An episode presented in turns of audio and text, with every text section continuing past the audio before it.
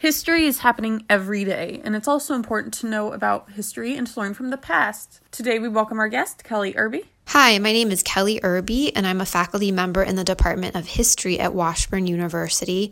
In fall 2020, I will be offering for the first time History 303, that is colonial U.S. history to 1763. I'm really excited to teach this class for the first time. It will focus on the colonial period, of course, roughly 1500 to the 1760s or so.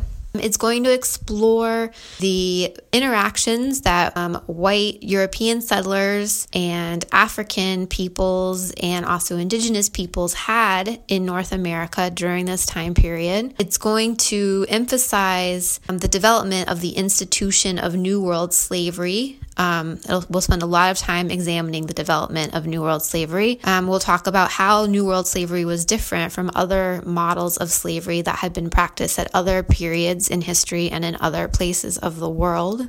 Tell us more about other subjects this class can, will talk about and what the students can look forward to.